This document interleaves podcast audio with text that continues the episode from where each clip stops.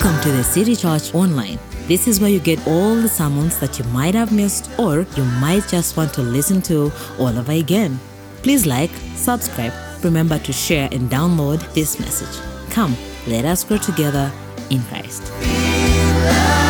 Father, we thank you for the word. The scriptures are true. That the entrance of your word brings light. Now let that light so shine today that men and women will be set free from bondages that had broken their relationship with you. We give you glory and honor. In Jesus' name we pray. Amen. Hallelujah. Now, we are going through a series of sermons we have entitled The Power of Forgiveness. And today is part three of the power of forgiveness. And when we are talking about forgiveness, we are not talking about you forgiving, but rather we are talking about you being forgiven. Therefore, we are not talking about the power of forgiving others. In this series of sermons, I want to highlight it to you that you must first of all enjoy the power of being forgiven before you can experience the power of forgiving. Okay? So there is power in forgiving, but before you can enjoy the power of forgiving, you must first of all enjoy the power of this grace available to us through Jesus Christ, the remission of our sins, the forgiveness of our sins. So we began by saying in this series, we are, we are looking at that power of forgiveness, the power of being forgiven. When I am absolved of all my sins, when God washes away and takes away that which was condemning me, that which was against me. The Bible says that at the cross, Jesus Christ uh, took on the handwriting that was against me. The handwriting that was against me. He triumphed over it. And so, in this series, we are looking at a number of statements of truth. And number one, we began by saying, first of all, forgiveness is only valid when there is a wrong that has been done, correct? And so, if you haven't done anything wrong, then we cannot say, I'm forgiving you. You are forgiving me for what? What have I done? And therefore, the moment we talk about forgiveness, in that same sentence, you are admitting that you are an offender.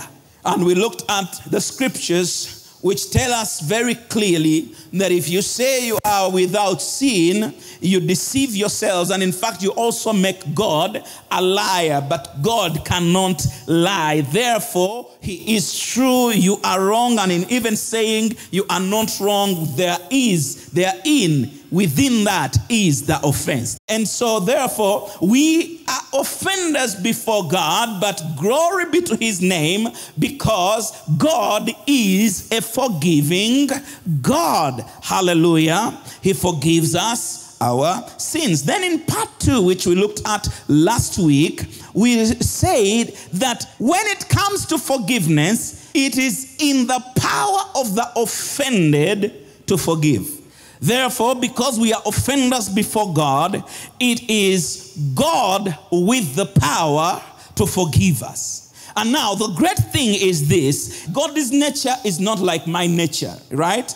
For me, when you offend me, I take a certain joy in holding it against you. You get it? I'm broken in those ways. You too are broken. You know it. You know, on Thursday we are talking about this, and, and there's some people who wrote some interesting statements. It's like, I just enjoy giving you the, the eye and just letting you know that I got you.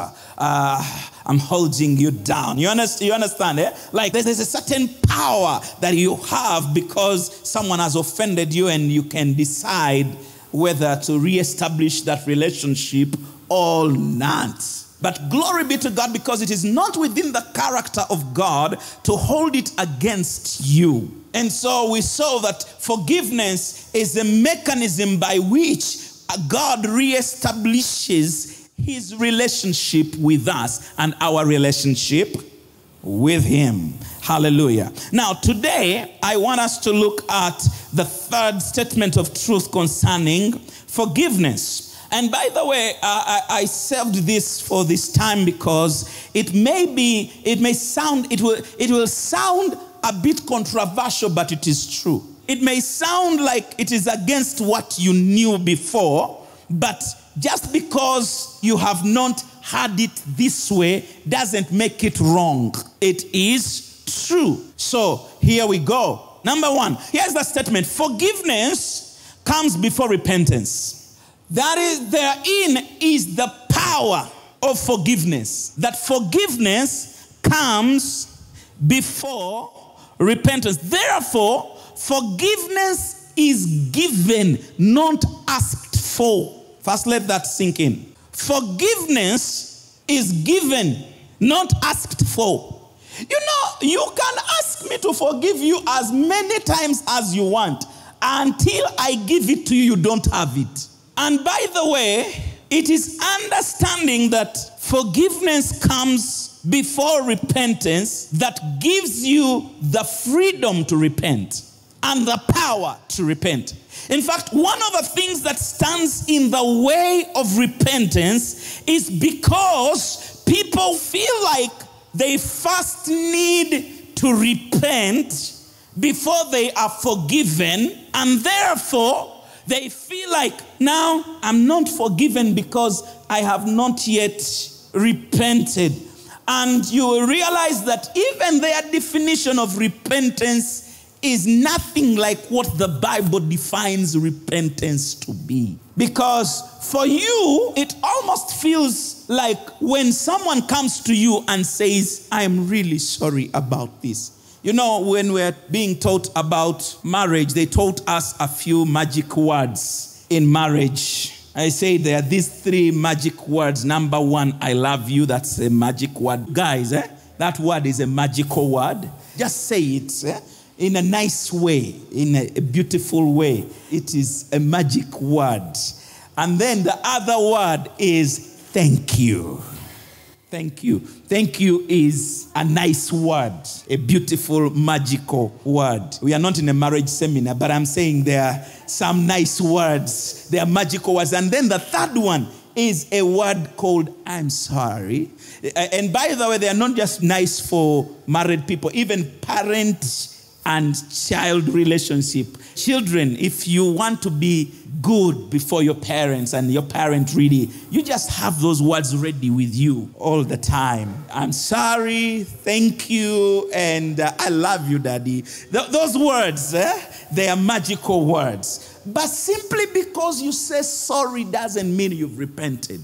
But in the character and in the operations of God. My people, please listen to me. The way God operates is He forgives you before you repent. In Isaiah chapter 65, verses 24, there are these interesting words. He says, It shall come to pass that before you call, I will answer.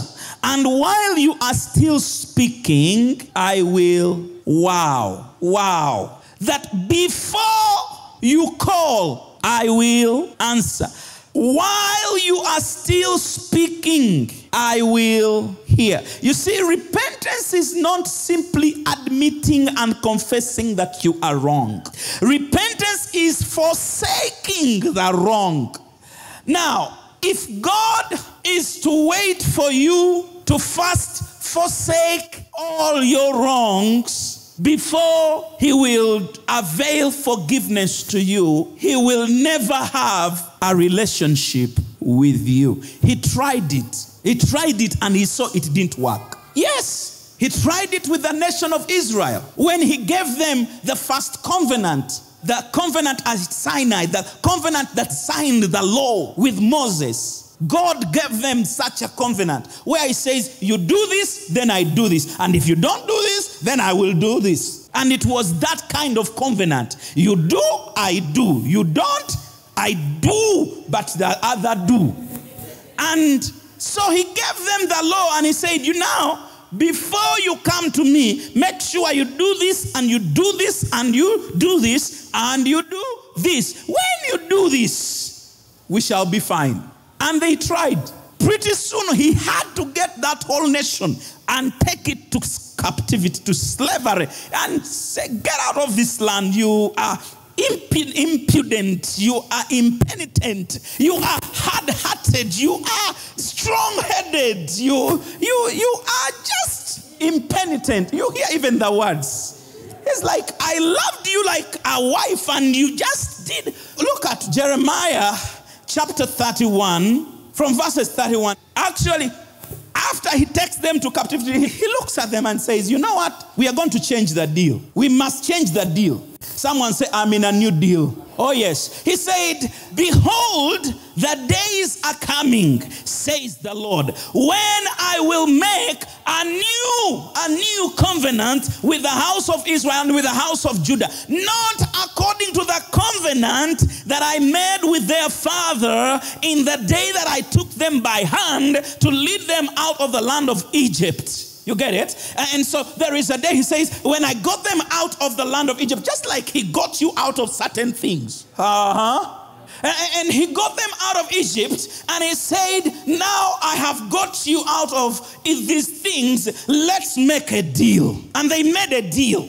And by the way, on that day, all the people say, Yes, Lord, you will be our Lord. Everything you say, sir, we will do according to how you have said. Just like you, how many times you have sweared and said, God, me never again. I won't do it again. I can't. Now that you even cry tears again, please. Hallelujah. And you know how I know that? Because I've done it before. You cry and you say, God, me, uh, uh, look, my whole heart is yours. My whole life is yours. Everything in me, I surrender.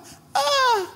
They then bring goats and ducks and they bring everything. But tomorrow, they do the wrong thing. So he says, My covenant, which they broke, though I was a husband to them, says the Lord. He says, I tried this. We made a deal. I gave you your part to do, and I also had my part to do, but you failed at your part. You broke the covenant. He says, verses 33, someone said, but. Again, but. I love the but.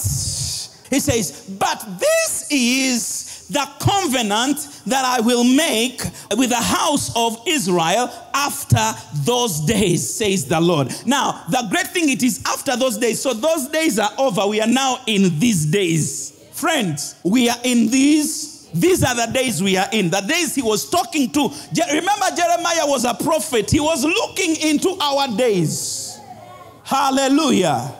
And he said, in those days, which to us these are the days. It says, I will put my law in their mind and write it on their hearts, and I will be their God, and they shall be my people. No more shall every man teach his neighbor and every man his brother, saying, Know the Lord. For they shall all know me from the least of them to the greatest of them, says the Lord. Now, catch this. And then he says, Why will they know all of this? Why will the law be written on their hearts? Why will they have me on their mind? Why will they know, know me, know me? Because a lot of people don't know God. And so they approach God in their own fabrications of who God is. A lot of people, I've told you before, have the wrong picture of God because you think on this day, man, for what you have done, if he just places his pinky finger on you, you are done. And that's the picture you have. Glory be to God. Until you come to this place where he says, the reason all these things will happen is because I will forgive their iniquity. I will forgive their iniquity and their sin I will Oh my goodness. Ay, ay, ay, ay, ay, ay, ay. And their sin I will remember no more. Come on. If God has forgotten, then who are you to remember? You know, some people just want to be God. And then they just prove to you that they are less God than God. Because if you remember and you are keeping record of your own wrongs, are you more God than God? No, you've just proved to us you are less God than God. So let us go with God. A man who will understand God, a man who will enjoy God, is a man who will walk into the place of forgiveness. And it is that place of forgiveness that will actually usher them into the reality of repentance. Hallelujah. So, do you notice now that the difference between the old and the new covenant has just been spelled out for us? In the old covenant, you had to do in order to be forgiven. The man did not have it very soon. You, men realized you don't have it in you. You don't have it. So you had to break the covenant. And the reason you had to break the covenant was because the reason God gave us the old covenant, the law, two reasons why He gave us the law. Number one, it was to expose and show us and prove to us that we are offenders. Because without the law, there is no imputation of sin. So he had to show you that you are not as good as you really think. And number two, to prove to you that you are not able to fix your offense. Because even when you try to fix your offense, you still failed. And so he sent to us Jesus Christ, who shed his blood on the cross for our sake, the perfect sacrifice, so that he can look at Jesus and forgive our sins. Please realize Jesus is not going back to the cross again. God simply decided in his own counsel to make a new covenant. And in this covenant, he says, I will forgive their sins. And so, forgiveness, because the cross has already happened, forgiveness is already provided for even before you asked. What good news this is! It is already done. It is already done. It's already done. Ooh, I'm already. God has already availed forgiveness. And so, the point, therefore, right now, when it comes to forgiveness, and this is where the power and freedom is, that the point right now is not for you to ask for forgiveness. The point right now is for you to receive forgiveness. So, God so loved the world that He gave. The question, therefore, is will you receive? It is receiving that demonstrates our believing. You understand? It is believing that demonstrates that we believe that the sacrifice of Jesus was enough. Now, you know that repentance is forsaking the sin. The power that will enable you to forsake forsake your sin is in receiving this mighty, powerful, incredible, indescribable, almost reckless forgiveness of your sins by God. Friend, to ask God to forgive you is good for your conscience. Hello? Uh, for you to say, Lord, please, um, please, um, I ask that you forgive me. It's good for you but after you do that, now receive. Because the point is not to ask, the point is to receive. Bef- while you were still yet a sinner, God demonstrated his love for you. Hey! And he sent Jesus Christ to die for your sins on the cross.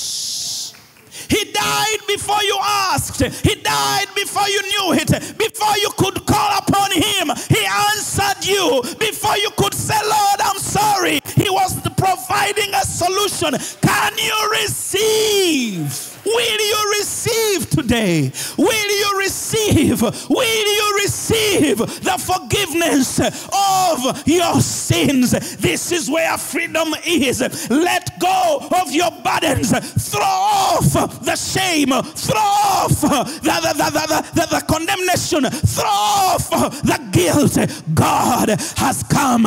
Jesus has arrived. Jesus has died. He's not going back to the cross. He's right now interceding for you at the right hand of the Father. He is saying, I've already done it. Father, it is finished. Now, when He approaches your throne, when she comes to your throne, it is already done.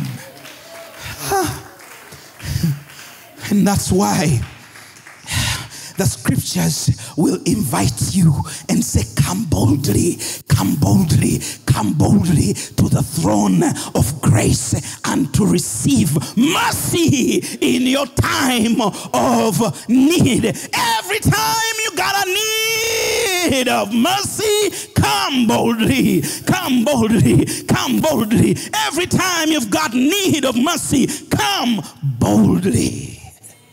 Come boldly. This audio sermon has been brought to you by The City Church.